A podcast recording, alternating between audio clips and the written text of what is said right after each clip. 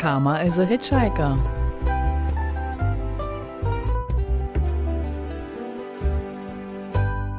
Der Podcast von Tamedia. Willkommen zur zweiten Folge in meinem Podcast Karma is a Hitchhiker. Ich bin Tanja alias Tanedia aus Köln. In meinem Podcast spreche ich mit ganz verschiedenen Menschen, deren Projekte oder Lebensmodelle mich begeistern, die mir, aber vielleicht auch euch neue Perspektiven aufzeigen. Vielen dieser Menschen bin ich auf meinen eigenen Langzeitreisen begegnet, anderen in ganz normalen Alltagssituationen. Wenn man selbst offen genug ist, ergeben sich immer wieder interessante Gespräche, denen es zuzuhören lohnt. Und dann war ich relativ schnell Feuer und Flamme und äh, habe das Internet durchkämmt und mich dann um ein Work-and-Travel-Visa beworben. Heute geht es um den Sehnsuchtsort Kanada, der in vielen Dokumentationen ja vor allem mit Weite und Wildnis beschrieben wird. Nicht wenige Menschen wollen dahin Urlaub machen oder dahin sogar auswandern. Aber für den Anfang reicht es ja vielleicht mal längere Zeit dort zu reisen, wenn das möglich ist. Sarah hat das gemacht. Ähm, sie hat ein Sabbatjahr eingelegt, hat quasi ein halbes Jahr unbezahlten Urlaub genommen, ihre Koffer gepackt und ist los. Was ich euch schon vorab verraten kann, was mir auch selbst so gegangen ist, man unterschätzt Distanzen total. Es ist das zweitgrößte Land der Welt. Man ist als deutsche Kartoffel solche Distanzen einfach nicht gewöhnt.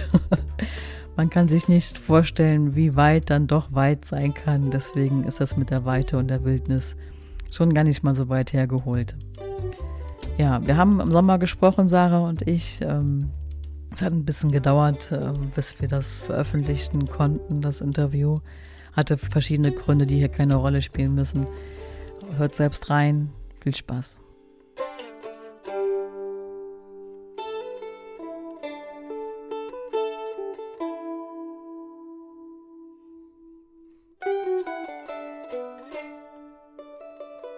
Ich treffe heute die Sarah und äh, wir sitzen gerade hier ganz gemütlich und gechillt an so einer Bank und sitzen draußen und die Vögelchen zwitschern und wir sprechen mal so ein bisschen übers Reisen.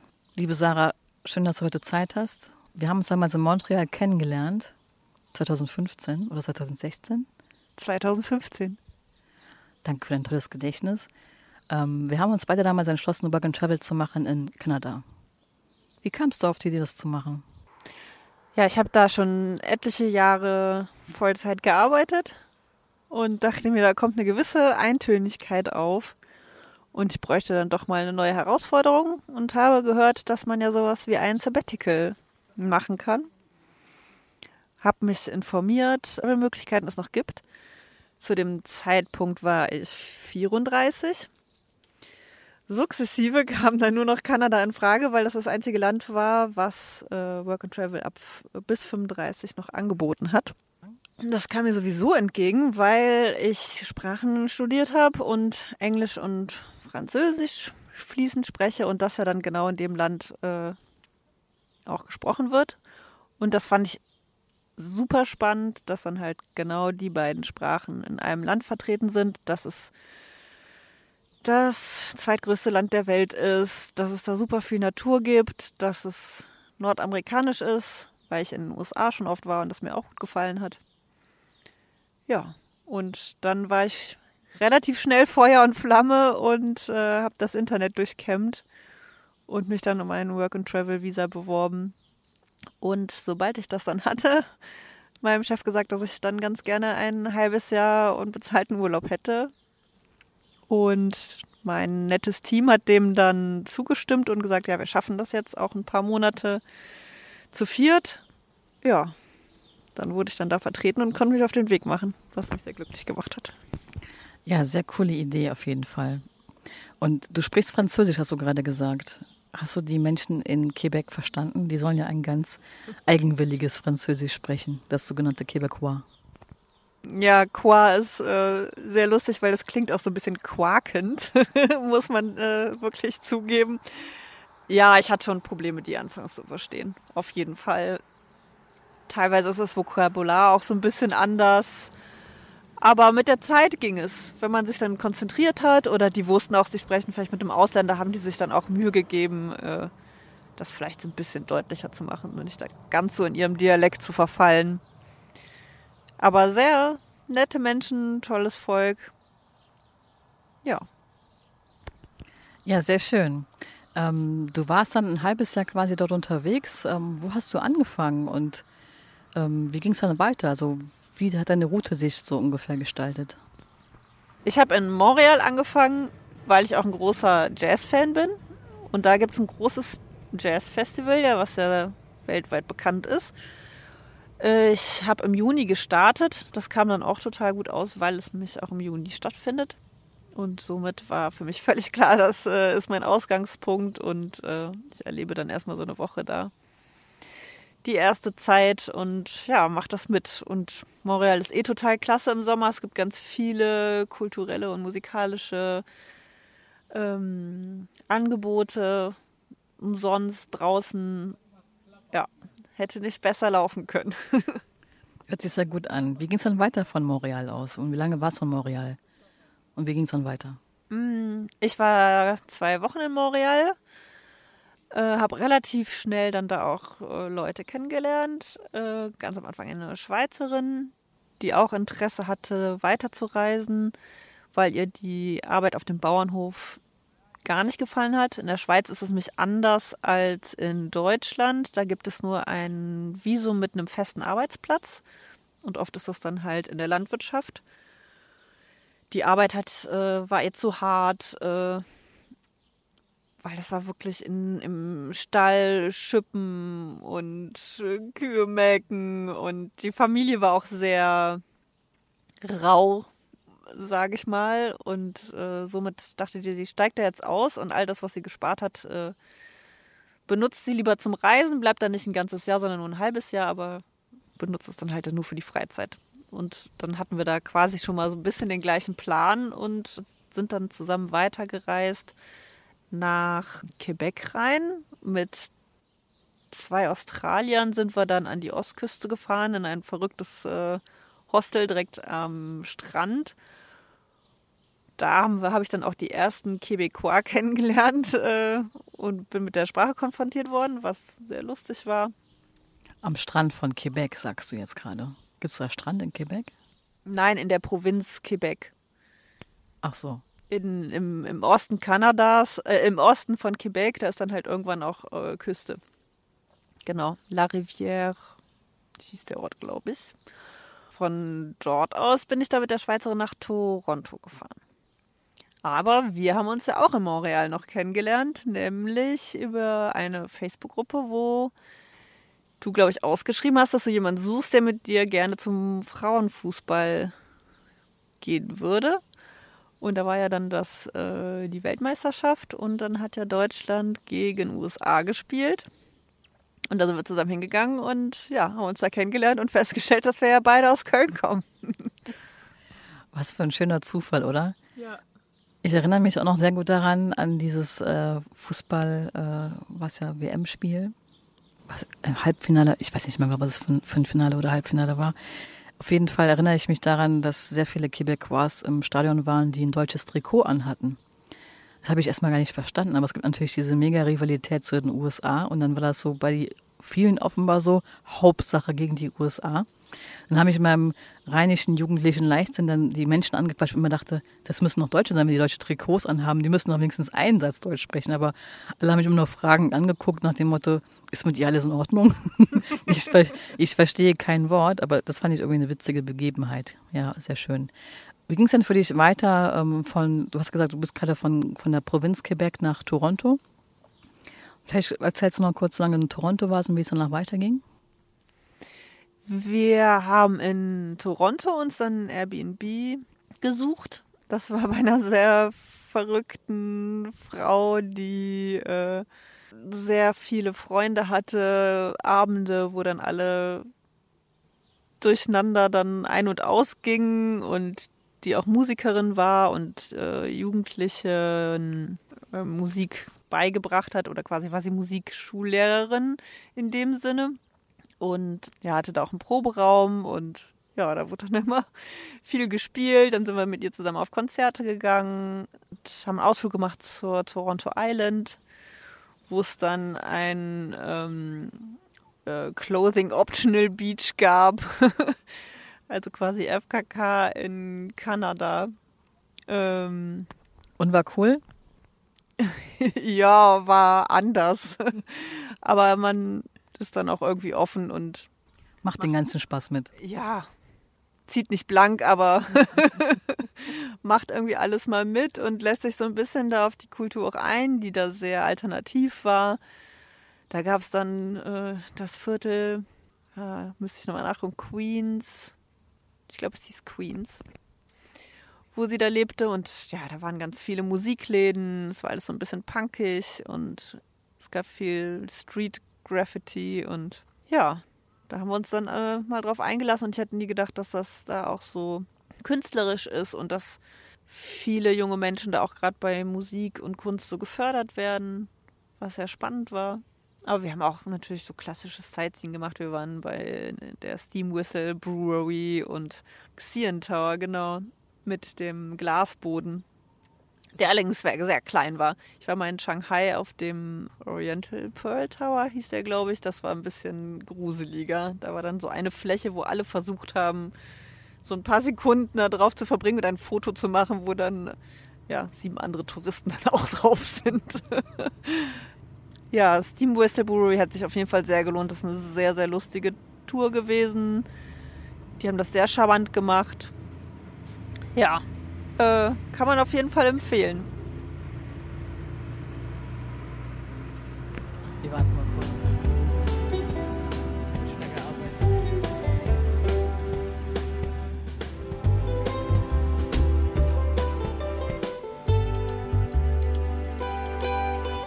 Was ihr da gerade gehört habt, war ein Traktor, der an uns vorbeigefahren ist.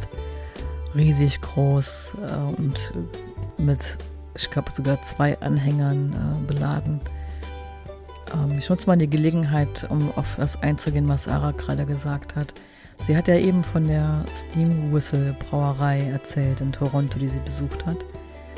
Das ist eine der größten Kraftbier-Brauereien in Kanada.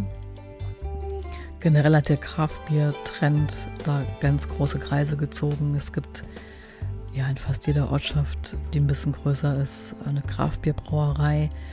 Dann kann man da die verschiedenen Sorten in so kleinen Gläschen probieren. Das ist ganz nett gemacht. Oft auf so Probierbrettchen, wo dann quasi draufgeschrieben wird, welches Bier du da gerade jetzt probierst.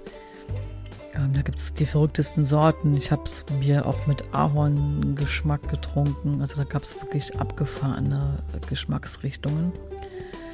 Mir ist einmal eine Sache aufgefallen in Vancouver. Da war ich in der Innenstadt unterwegs und dann war so, ein, so eine Reklame von einer Brauerei und die haben geworben mit Kölsch vom Fass. Und ich habe nur gedacht, hä, wie kann das denn jetzt sein? Warum dürfen die das machen? Weil ich wusste halt, weil wenn man in Köln lebt, weiß man sowas. Kölsch hat einen so eine, ich glaube, das heißt Herkunftsschutz. Man darf Kölsch nur innerhalb Kölns oder in der näheren Umgebung brauen. Ähm, außerhalb davon das schon nicht mehr, weil es diesen, diesen Herkunftsschutz gibt. Das heißt, wenn man jetzt in Bonn ähm, die gleiche Art von Bier obergärig äh, produziert, dann muss das Ding anders heißen. Es darf nicht Kölsch heißen und im Falle von Bonn heißt das dann Bönsch zum Beispiel. Und da habe ich nicht schlecht gestaunt in Vancouver, dass sie das da angeboten haben und ähm, habe es natürlich auch dann probiert, weil ich wissen wollte, okay, ich erinnere mich, es war gar nicht mal so schlecht. Es hat eigentlich ganz gut geschmeckt, so wie alle Kraftbiere da schon irgendwie schon gut, gut was taugen. Und dann habe ich das mal nachgelesen in der Wikipedia. Tatsächlich, dieser Gebietsschutz gilt nur innerhalb der EU. Also innerhalb der EU gibt es diese Vorgabe, dass es innerhalb Kölns oder in der näheren Umgebung gebraut sein muss. Aber außerhalb der EU darf jeder Kölsch brauen und das auch Kölsch nennen. Das fand ich sehr interessant. Ja, aber weiter geht's im Interview mit der Sarah.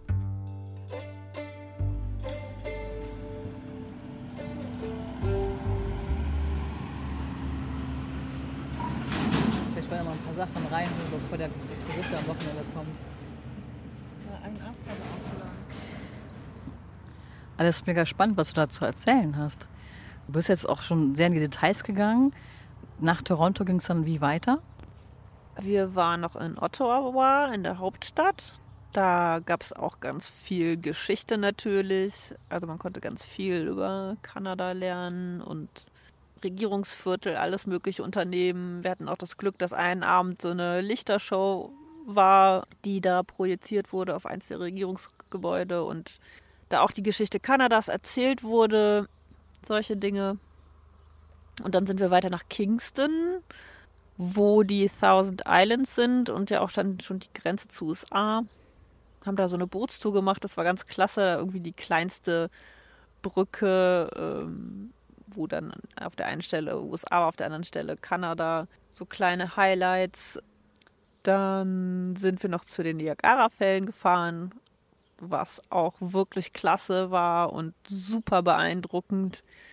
Die Wassermassen, es schien noch die Sonne, ein Regenbogen hatte sich gebildet. Äh, es war wirklich eine tolle Scenery. Man sollte vielleicht länger da bleiben als nur einen Tag. Wir haben so eine Bustour dahin gemacht und das war alles zeitlich relativ gedrängt. Ja, aber wir hatten dann die Devise, die Schweizerin und ich, wir wollten möglichst viel sehen und damit waren wir dann, haben relativ oder das gesehen vom Osten, was wir wollten und haben uns dann irgendwann eine Gruppe gesucht über Facebook, haben einen Bus gehabt, den einer von einem Kanadier gemietet hatte und den sollte er dann zurückbringen nach Vancouver von Kingston aus. Und dann haben wir uns zusammengetan. Der eine Deutsche, der den Bus bringen sollte, zwei Spanierinnen, die Schweizerin und ich.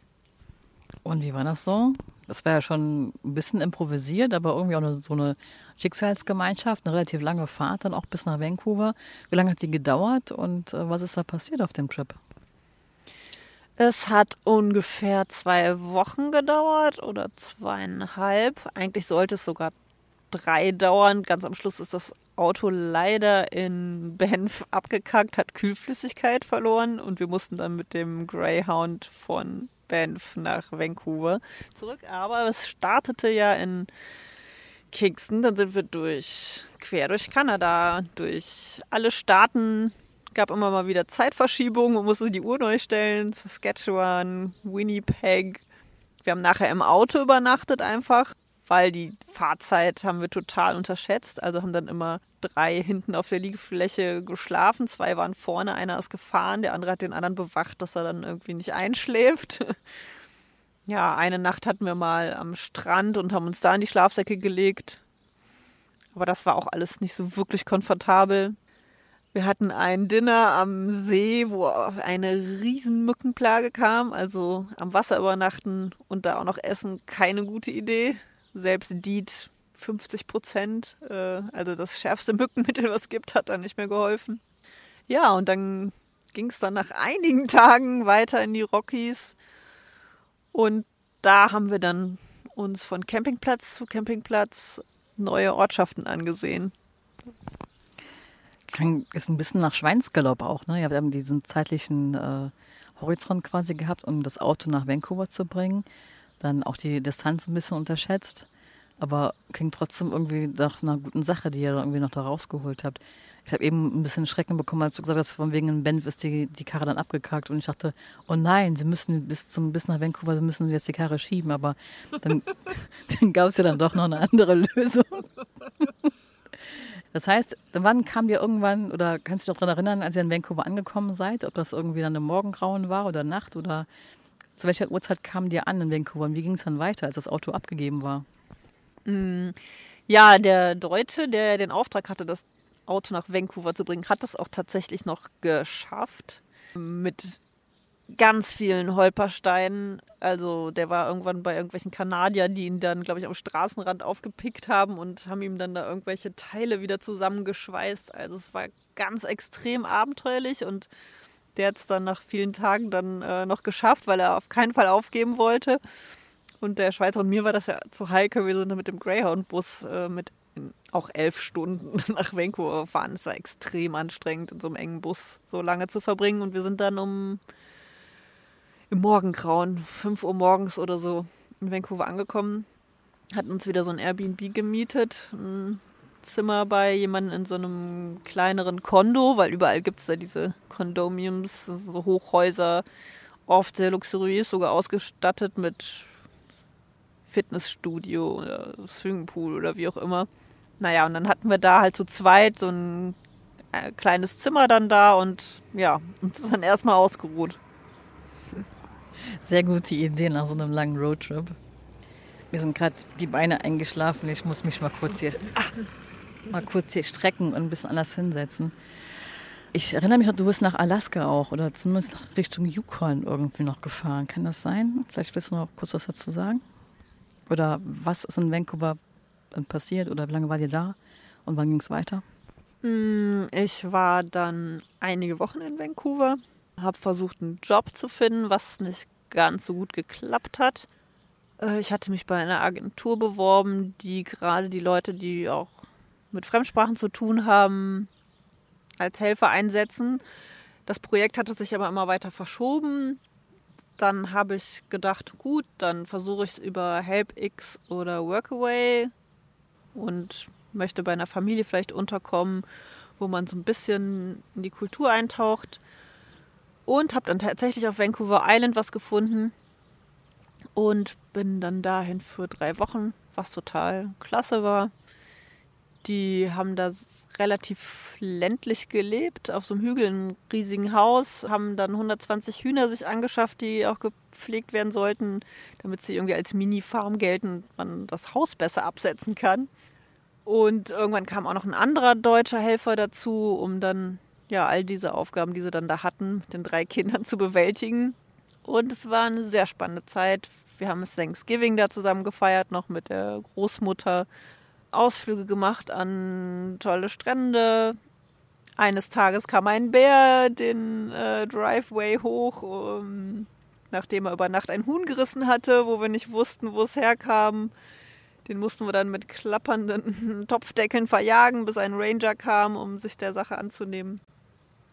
Ja, super abenteuerlich. Sehr viel Erfahrung, die du gesammelt hast, allein schon, was du jetzt alles erzählt hast, wo ja dann bestimmt noch viel mehr ähm, quasi dabei ist, was du jetzt noch gar nicht erwähnt hattest. Würdest du sagen, du hast auch irgendwo ein Highlight gehabt oder irgendwie so einen ganz schönen Moment, ähm, der dir nochmal ganz tief in Erinnerung geblieben ist auf deinen Reisen? Ja, in jedem Fall, aber da waren halt so mehrere Sachen. Ne? Also ich meine, im in Montreal war es das Jazzfestival, in Quebec war es dann die Sprache. Roadtrip war einfach mal abenteuerlich, in Banff die, die Berge, mein Freund kam auch zu Besuch, dann haben wir da ja auch nochmal zwei Wochen eine Wohnmobiltour gemacht. Das war auch nochmal ein Highlight, das zu erleben, weil das ja auch total gang und gäbe ist, ne? so ein fettes Fraserway Wohnmobil zu haben. Und ja, dann mobil halt auch zu sein. Ne? Viele kaufen sich ja auch ein Auto und werfen eine Matratze rein oder sowas, aber ähm, dadurch, dass ich ja auch kein ganzes Jahr da war und so viel mich bewegt habe, auch war das dann irgendwie für mich keine Option. Dann mal bei einer Familie zu wohnen, das Erlebnis mit dem Bär. Ja, und du hattest mich vorhin nach Alaska gefragt, weil im Anschluss an die Wohnmobiltour bin ich dann noch nach Alaska gefahren, weil die Schweizerin mich ein Angebot entdeckt hat, irgendwie für 299 Dollar eine ganze Woche lang auf einem Kreuzfahrtschiff nach Alaska zu kommen. Und dann haben sich noch eine andere Deutsche und noch ein Schweizer angeschlossen, damit wir dann irgendwie dann so einen Gruppenpreis hatten und zwei Kajüten. ja, das war sehr spannend. Also wir sind dann in Vancouver losgefahren und nachher in Anchorage angekommen. Zwischendurch hält man dann bei Glacier Bay oder in so einem alten Westernstädtchen und ja, lernt da auch ganz viel von der Kultur kennen. Und dann sind wir auf dem Festland auch noch zusammen bis nach Fairview gefahren in einer Fahrgemeinschaft und haben dann in Hostels übernachtet, um dann da die Nordlichter zu sehen. Hat's geklappt? Ja, es hat geklappt und da geht einem schon das Herz auf, das Naturerlebnis, das vergisst man nicht mehr. ja, sehr schön. Hast du davon versucht, Bilder zu machen? Ist ja auch relativ schwierig, die einzufangen, ne? Ja, es ist mir tatsächlich gelungen, dadurch, dass mein Freund äh, sich sehr gut auskennt mit der Fotografie und ähm, wir telefoniert hatten und der mir dann ein paar Tipps zu den Einstellungen einer Langzeitbelichtung gegeben hat. Ja, und dann hatte ich das ausprobiert und es hat tatsächlich funktioniert. Also ja, ich kann dir gerne die Bilder nochmal schicken. Ist ja schon fast auch ein Motiv, sich irgendwo vergrößern zu lassen, um übers Bett zu hängen oder sowas, ne? Jetzt mal übertrieben gesprochen. Wir hatten jetzt gerade einen Hund, der im Hintergrund vielleicht zu hören war, aber ich bin sicher, der wollte nur spielen.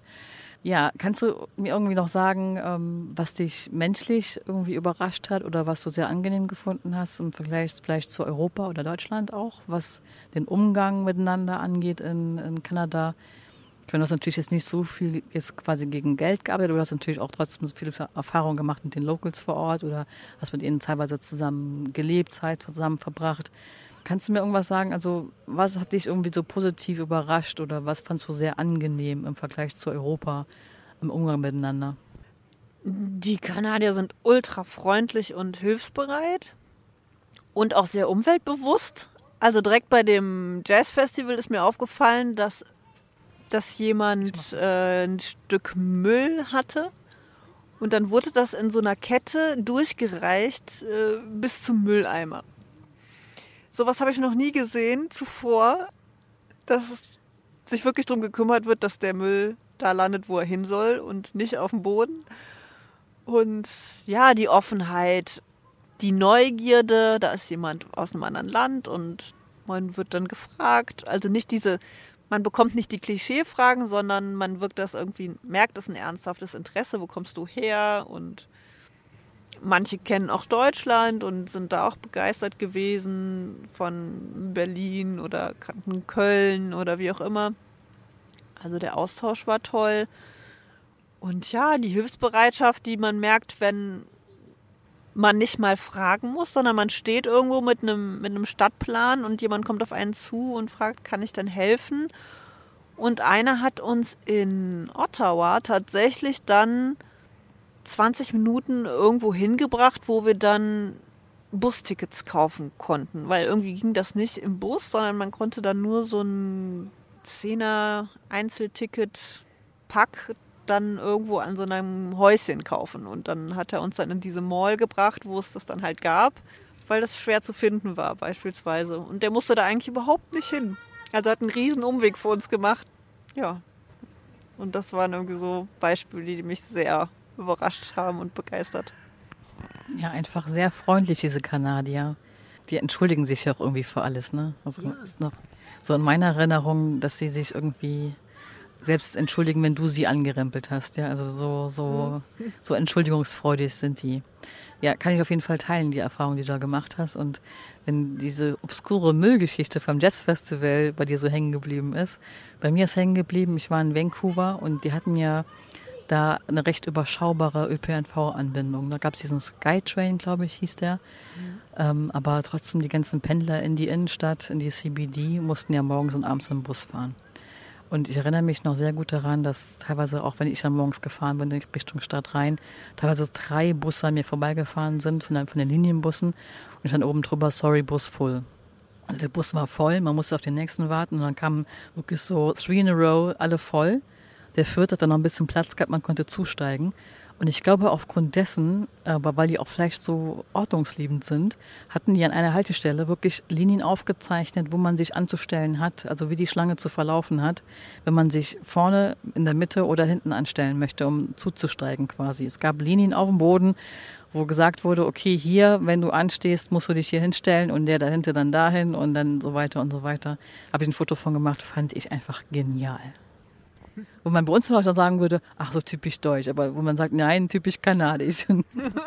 ja, stimmt. Also die, die Ähnlichkeit fand ich auch sehr sympathisch. Sehr organisiert, aber mit so einer Selbstverständlichkeit dabei.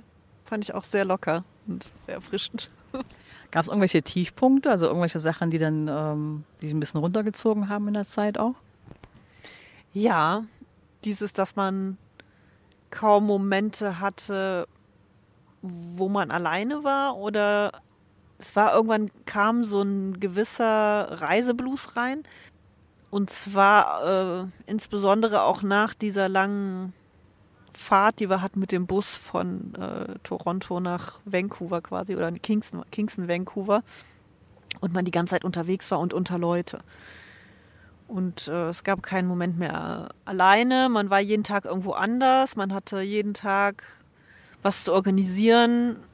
Wo schlafe ich, was esse ich, was mache ich nächste Woche, ähm, wie komme ich da hin. Ähm, es war dann immer eine Suche von Transportunterkunft, Essen, ähm, was kann man sehen. Man will nichts verpassen. Und dann kam auch eine gewisse Art der Erschöpfung auch mal irgendwann auf. Und man vermisst zu Hause und was mache ich hier überhaupt? Man titscht die ganze Zeit im Dreieck und mit dem Job hat es auch nicht so auf Anhieb dann da geklappt gehabt. Weil ich glaube, dass man, ja, ab Ü30 dann, wenn man eigentlich ja zu Hause einen festen Job hat, auch nicht mehr so die ganz einfachen Sachen machen will. Und als ich dann sogar irgendwann bereit war, die ganz einfachen Sachen zu machen, gar nicht mehr dafür genommen wird, weil man ja, wenn die dann irgendwie einen Lebenslauf sehen, den man dann da abgibt, ja, die sich fragen, was, was will die denn dann jetzt hier? Warum will die denn für 10 Dollar jetzt äh, irgendwie Klamotten sortieren oder sowas, ne? Kommt die extra aus Deutschland, um in Kanada Klamotten zu sortieren. Solche Deutsche gibt's cool. Immer für andere da. Ähm, ja, kann ich total nachvollziehen, was du gerade beschrieben hast. Ähm, diesen Reiseblues, so hast du ihn ja beschrieben. Ich habe es oft als Reizüberflutung wahrgenommen, wenn du wirklich, das klingt jetzt immer so nach wirklich so First World Problems und ach ja, diese Langzeitreisenden. Aber wenn du so lange unterwegs bist und immer wieder neue Sachen entdeckst oder guckst, was kann man sich angucken, weil du halt denkst, du bist jetzt da, wer weiß, wann du überhaupt noch mal in deinem Leben dahin kommst, dann ist das tatsächlich so, so ging es mal in Rocky Mountains auch, ne? Hinter jeder Kurve, ach, noch ein schöneres Tal, auch noch ein schönerer Berg, auch noch ein schönerer Ausblick. Aber irgendwann denkst du nach, nach, nach Kurve 10, ach ja, komm, hast dich dran gewöhnt, brauchst gar nicht mehr so genau hinzugucken. Und vielleicht kommen wir noch irgendwo dann noch an, wo es, ähm, ja, wo man sich nochmal so niederlassen kann. Das fand ich zum Beispiel sehr angenehm, wenn ich irgendwo länger war zum Arbeiten auch. Also in einer WG dann gewohnt habe, meine Routinen hatte, wirklich auch mal den Koffer irgendwo auspacken konnte und da konnte man mal ein paar Wochen dann auch da liegen und muss nicht jeden Tag zusammengepackt werden, um woanders hinzugehen. Und auch was du sagst mit dem, alles muss ja organisiert werden. Das heißt, du musst ja gucken, wie du mit dem Bus von A nach B kommst oder mit dem Transportmittel oder was auch immer du nimmst, Flugzeug, Bahn oder was auch immer, oder wo übernachtest du, in welchen Hostels oder welche Hostels sind noch frei oder welche sind vielleicht ein bisschen außerhalb, wie kommt man da hin oder ja, wie generell die Übernachtungsmöglichkeiten sind, ob Airbnb, was ja inzwischen so ein bisschen in Verruf geraten ist, auch weil es halt die Mieten auch teilweise hochtreibt in großen Städten. Ja, aber es muss alles organisiert werden, dass man sich das alles so ermöglicht und die Reise halt auch smooth läuft und natürlich auch ein bisschen Backup irgendwie im Hintergrund haben. Also dann auch Dokumente irgendwo gespeichert haben und ähm, ja, alles interessant, was du zu erzählen hast. Gibt es irgendwelche Sachen, die bis auf die nördliche natürlich, die ich nicht gesehen habe, tatsächlich. Ähm, irgendwelche anderen einprägsamen Momente, wo du vielleicht mal Zeit hattest, um runterzukommen oder einfach mal da zu sein und zu dir zu kommen und den Moment zu genießen? Ich glaube, das war dann, als ich in der kanadischen Familie angekommen bin, weil ich dann da für länger war, weil man in der Familie so ein bisschen integriert wurde, weil man da, also man hatte sein eigenes Zimmer, man hatte Aufgaben, da kam mehr wieder eine Form von Alltag auf, auch wenn es da natürlich auch neue Eindrücke gibt, aber man hat dann da die gleiche Gruppe und den gleichen Ort, an dem man ist, zumindest also so einen ja, kleineren Hafen mal für gewisse Zeit. Da ist dann wirklich ja mal so ein bisschen Ruhe eingekehrt und ja. Willst du insgesamt sagen, dass du das ähm, sofort immer genauso machen würdest? Oder hast du jetzt irgendwelche Sachen, wo du sagen würdest, das, das auf gar keinen Fall mehr? Oder das war nicht so eine gute Idee? Oder das, das auf jeden Fall wieder, weil das war eine richtig gute Idee? Hm, ich würde, glaube ich, nicht sagen, dass ich da jetzt irgendwas groß bereue. Jede Erfahrung ist sowieso immer wertvoll. Also wenn da jetzt nicht mal vielleicht eine Sackgasse gewesen wäre, hätte ich unter Umständen nicht was anderes ausprobiert oder so.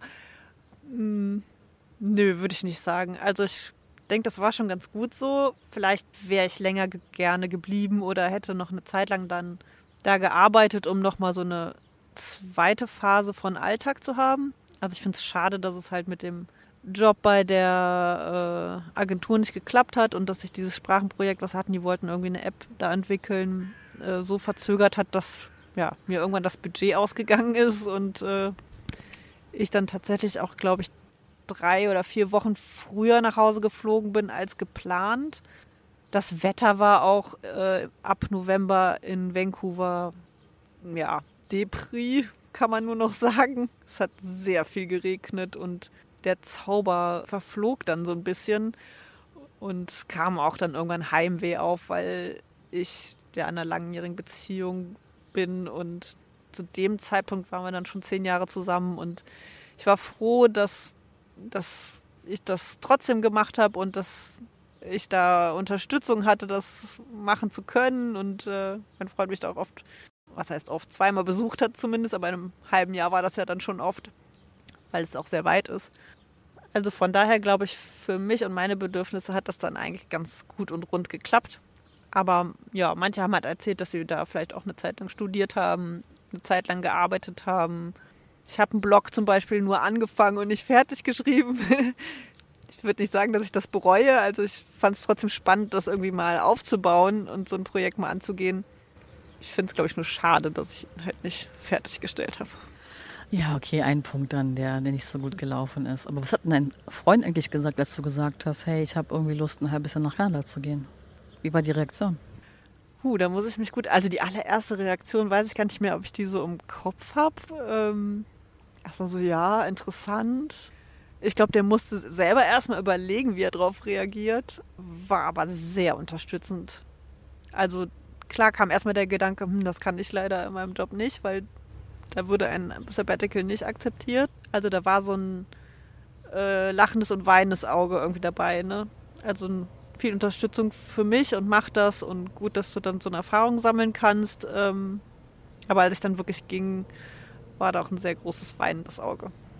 Aber toll, dass du die Unterstützung bekommen hast von ihm, auch wenn das natürlich dann vielleicht für ihn auch teilweise nicht so einfach war. Du so weit weg über so einen langen Zeitraum. Mir fällt jetzt gerade auch gar keine richtig gute weitere Frage ein. Hast du denn noch irgendwas, was du gerne loswerden willst?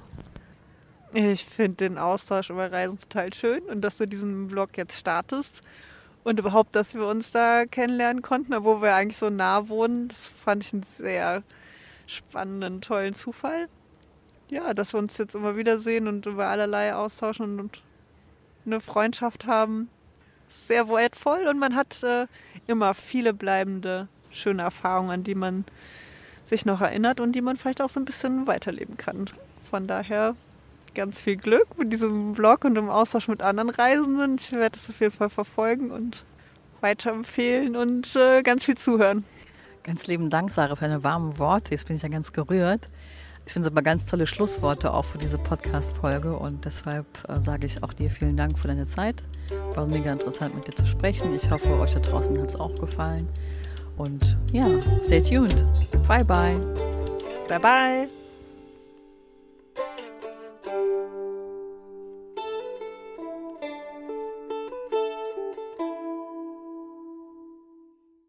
Nächste Woche spreche ich mit Markus.